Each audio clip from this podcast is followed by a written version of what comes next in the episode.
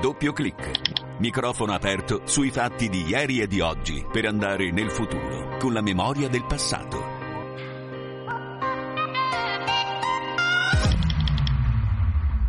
Accolgo con affetto i giovani di Rondine, Cittadella della Pace di Arezzo. Con un pensiero grato per quanti venendo dall'Ucraina e dalla Russia e da altri paesi di guerra hanno deciso di non essere nemici, ma di vivere da fratelli. Il vostro esempio possa suscitare propositi di pace in tutti, anche in coloro che hanno l'impossibilità politiche. Luce Rossa, bentrovati, siamo in diretta. Buongiorno da Andrea De Angelis, questo è Doppio Clic, la puntata numero 131 della macchina del tempo radiofonica. Torniamo indietro in realtà non di molto. Le parole che avete ascoltato il Papa le ha pronunciate il 31 maggio ricevendo gli studenti, il presidente di Rondine, Franco Vaccari, Rondine Cittadella della Pace, questa splendida realtà in provincia di Arezzo dove ci siamo recati per il festival sul conflitto internazionale che si è tenuto la seconda settimana di giugno. Ringrazio al di là del vetro Silvia Giovarrosa, parte fondamentale della squadra di doppio clic, ma anche Gabriele Di Domenico che era con me proprio a Rondine. Allora iniziamo il racconto di questo festival con Franco Vaccari, presidente dell'associazione. A pochi chilometri da Arezzo, immerso nella riserva naturale di Ponte Buriano, il ponte che fa da sfondo alla Monna Lisa di Leonardo da Vinci, sorge il borgo medievale di Rondine.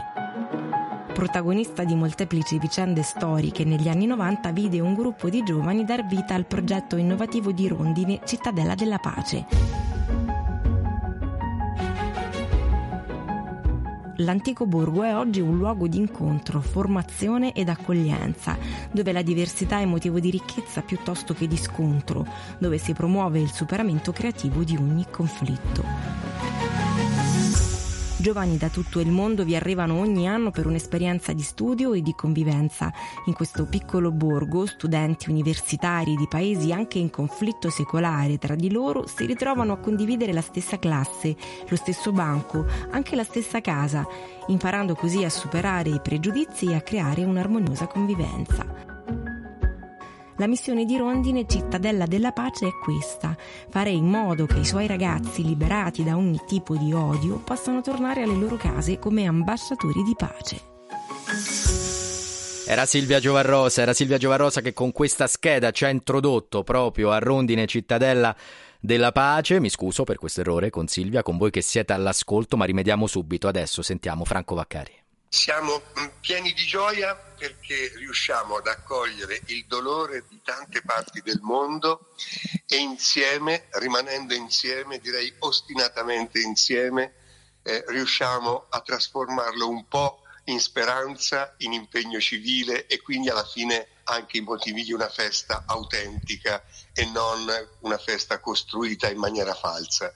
I giovani è ex nemici che stanno a Rondine, convivono per due anni, che vengono dai teatri di guerra, non solo dall'Ucraina dalla Russia, ma da Israele e dalla Palestina, dalla Nigeria, dal Mali, che vengono dal Caucaso del Sud, che vengono dai Balcani dove sta recrudescendo il conflitto armato. Ecco, sono giovani che veramente sono commoventi perché saranno, si spera, i futuri leader che hanno capito che il nemico è un inganno e che possiamo trovare le ragioni di un comune impegno di pace. Questo è il cuore di Rondine, vive 365 giorni all'anno e siamo in festa per questo bellissimo motivo. Proseguiamo questo viaggio in quello che è stato il Festival internazionale sul conflitto di Rondine ascoltando la testimonianza di Laura Boldrini, deputata, già presidente della Camera. Io penso che questo progetto Rondine sia veramente una forma di antidoto molto efficace all'odio.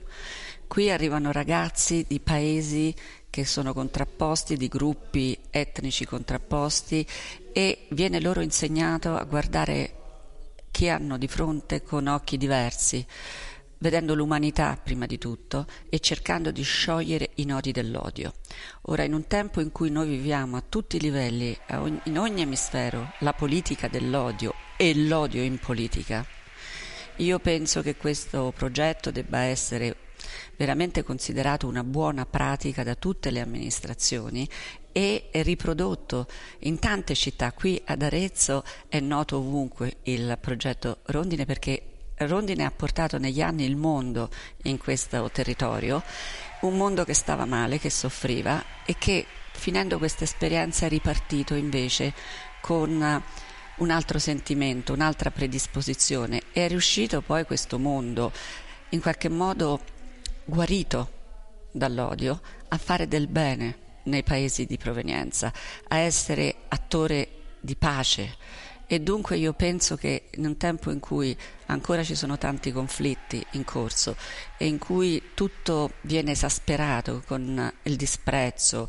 eh, con la negazione delle differenze, con i muri, i muri, i fili spinati, gli accordi per cui eh, chi viene da altri contesti di guerra non è più considerato una persona da proteggere, ma da allontanare, facendo anche accordi con dittatori spietati. Ecco, in questo tempo un progetto così non può che portare bene, che essere utile a tutta la società per riflettere, perché non si può criminalizzare la solidarietà e perché la guerra non è l'ultima l'unica dimensione possibile. C'è sempre un'alternativa alla guerra, ma bisogna costruirla la pace, non viene da sola. Per questo io apprezzo tanto lo sforzo di Papa Francesco, perché bisogna aprire il varco. Se il varco non si apre, non arriverà mai la pace. E allora qui a Rondine si parla di questo e si creano, si diciamo, costruiscono, si seminano eh, eh, quelle, diciamo, quegli elementi necessari per poter lavorare sulla pace. Lei ha parlato di, di odio, esiste il linguaggio dell'odio, esistono le parole, che talvolta vengono anche strumentalizzate. Quanto conta insegnare ai giovani e fare in modo che gli adulti non strumentalizzino le parole, il significato di ogni singolo termine, perché a volte anche nel giornalismo si genera confusione nel momento in cui una notizia la si dà in modo sbagliato. Certo. Dobbiamo tornare sul significato, sull'essenza delle parole. Guardi, le parole possono essere pietre, le parole vanno usate con cura, è attraverso le parole che si diffonde eh, solidarietà o si diffonde odio. E io respingo sempre al mittente chi dice che sono io e tanti altri siamo buonisti. Certo, io credo nel bene, io sono orgogliosa di credere nel bene e di promuovere quello che ritengo sia utile per la convivenza civile, cioè non possiamo farci anche sottrarre valori e parole. Perché il bene deve essere considerato da tutti un valore assoluto. Noi non insegniamo ai nostri figli a essere cattivi, il cattivismo, d'accordo? Noi insegniamo ai nostri figli a comportarsi bene, avere no, rispetto degli altri e dunque essere politicamente corretti è altrettanto, a mio avviso, un valore positivo. Certo, io non voglio umiliare chi è diverso da me dandogli definizioni che non vengono accettate e considerate offensivo, ci vuole correttezza, ma lo dobbiamo rivendicare senza paura, senza essere come dire, mh, sotto pressione o sentirci intimiditi da chi poi ci attacca, perché chi ci attacca eh, diffonde una dimensione sociale in cui viviamo tutti male, si vive peggio nell'odio, nella cattiveria, nel cattivismo, quindi dobbiamo essere molti di più a promuovere i valori dell'inclusione, della, della bontà, della solidarietà, che è un valore costituzionale, e farlo senza timore. Così dunque Laura Boldrini, ma è arrivato il momento di dare voce alle studentesse, agli studenti di Rondine Cittadella della Pace, ne abbiamo sentiti moltissimi, praticamente è impossibile scegliere tra loro, allora mi sono affidato a Silvia che nello scegliere ha selezionato la studentessa ucraina e lo studente del Mali, ascoltiamo. Ora non, non eh, resisto alle feste, però è difficile essere eh, felice e eh, contenta mentre quelle cose bruttissime accadono nel mio paese. Quindi io eh, sono un po' eh, instabile, diciamo, nel senso delle emozioni perché qui sono ora, qui ora sono contenta, sono, sto cantando, sono divert- mi sto divertendo e poi domani mi sveglio e vedo che qualcosa è successo, che la, la diga è stata distrutta in uh, Kherson. E quasi, quasi tutta la regione eh, sopra l'acqua.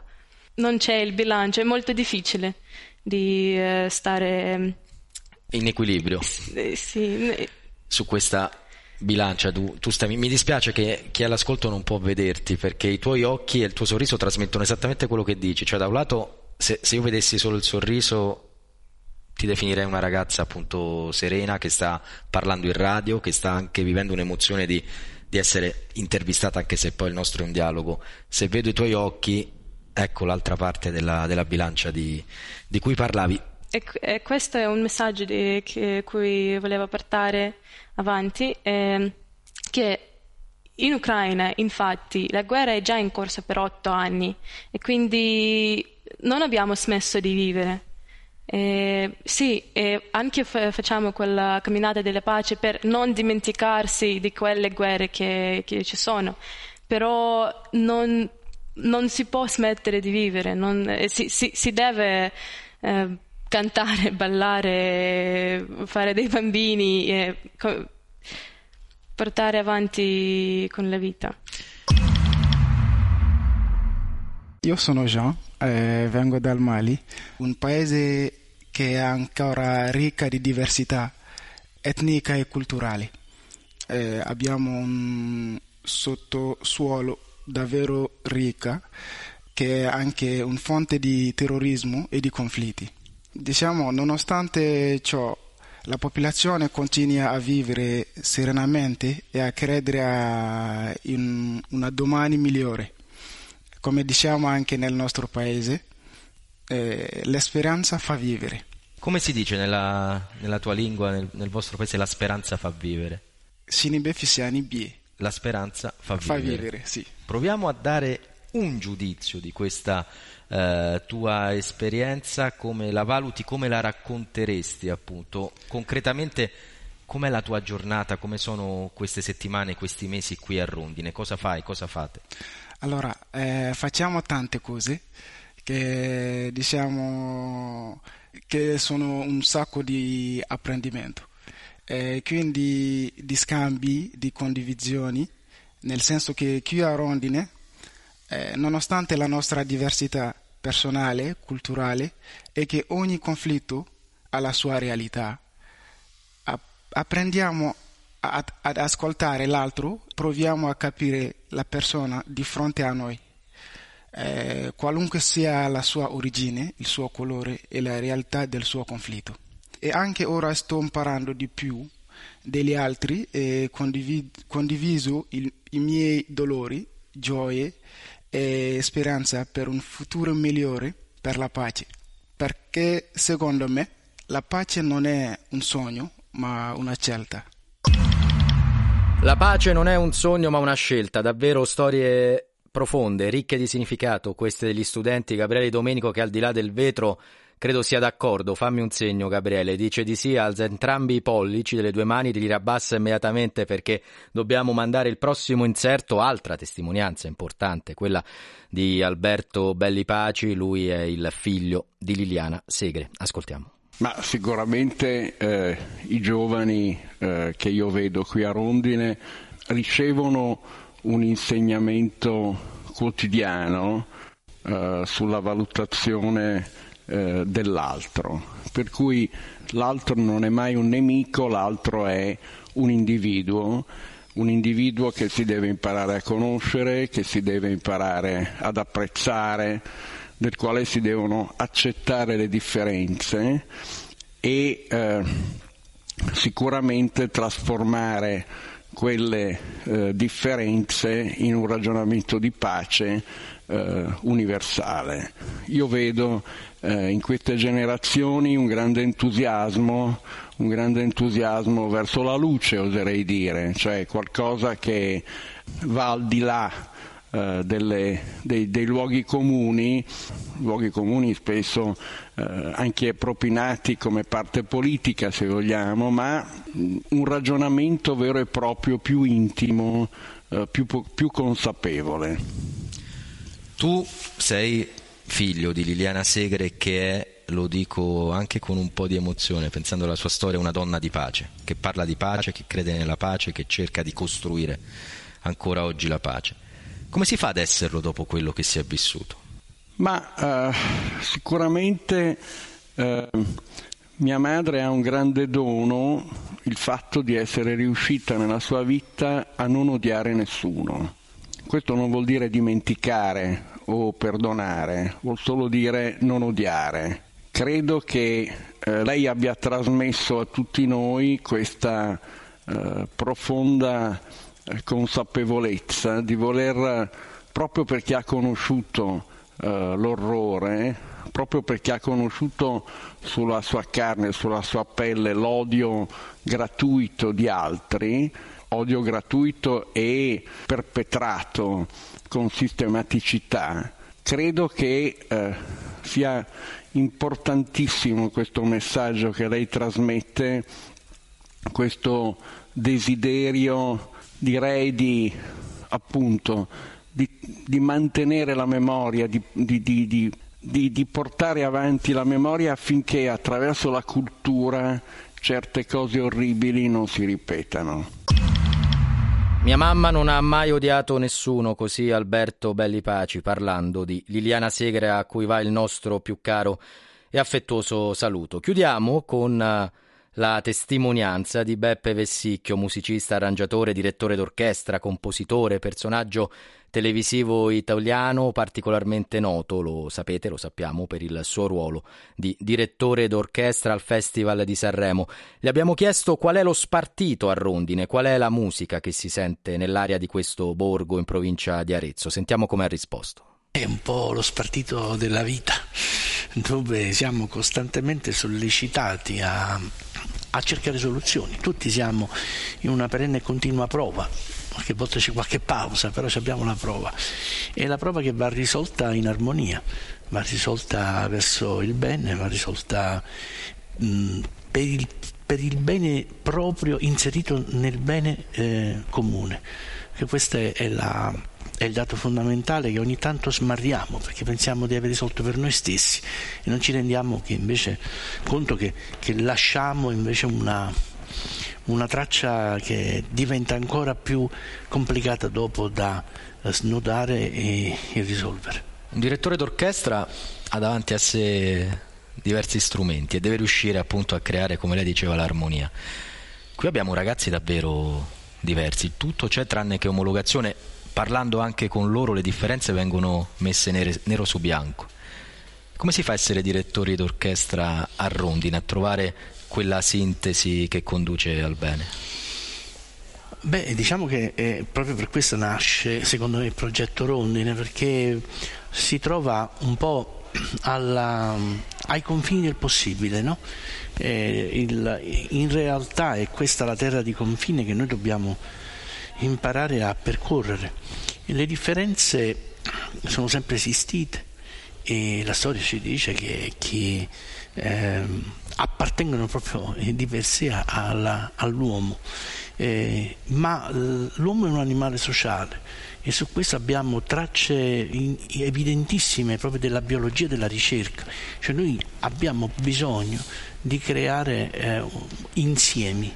Eh, perché solo attraverso gli insiemi siamo in grado di migliorare eh, la nostra condizione di vita eh, oltre all'aspetto della riproduzione, ma in generale questo è, è, è un senso, la comunità è, è un bisogno e la, la, biologia lo testimonia questo.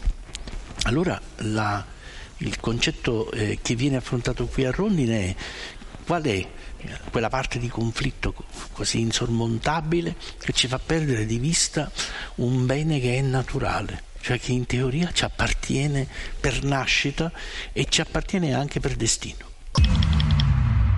E termina qui la puntata numero 131 di Doppio Clic. Grazie ancora a Silvia Giovarrosa, Gabriele Di Domenico, tecnico del suono. Grazie a quella splendida realtà che è Rondine Cittadella della Pace. Da Andrea De Angelis è davvero tutto. Appuntamento al prossimo venerdì. E ricordiamolo, se c'è un motivo per lamentarsi, ce ne sono sempre almeno due per non farlo. Ciao!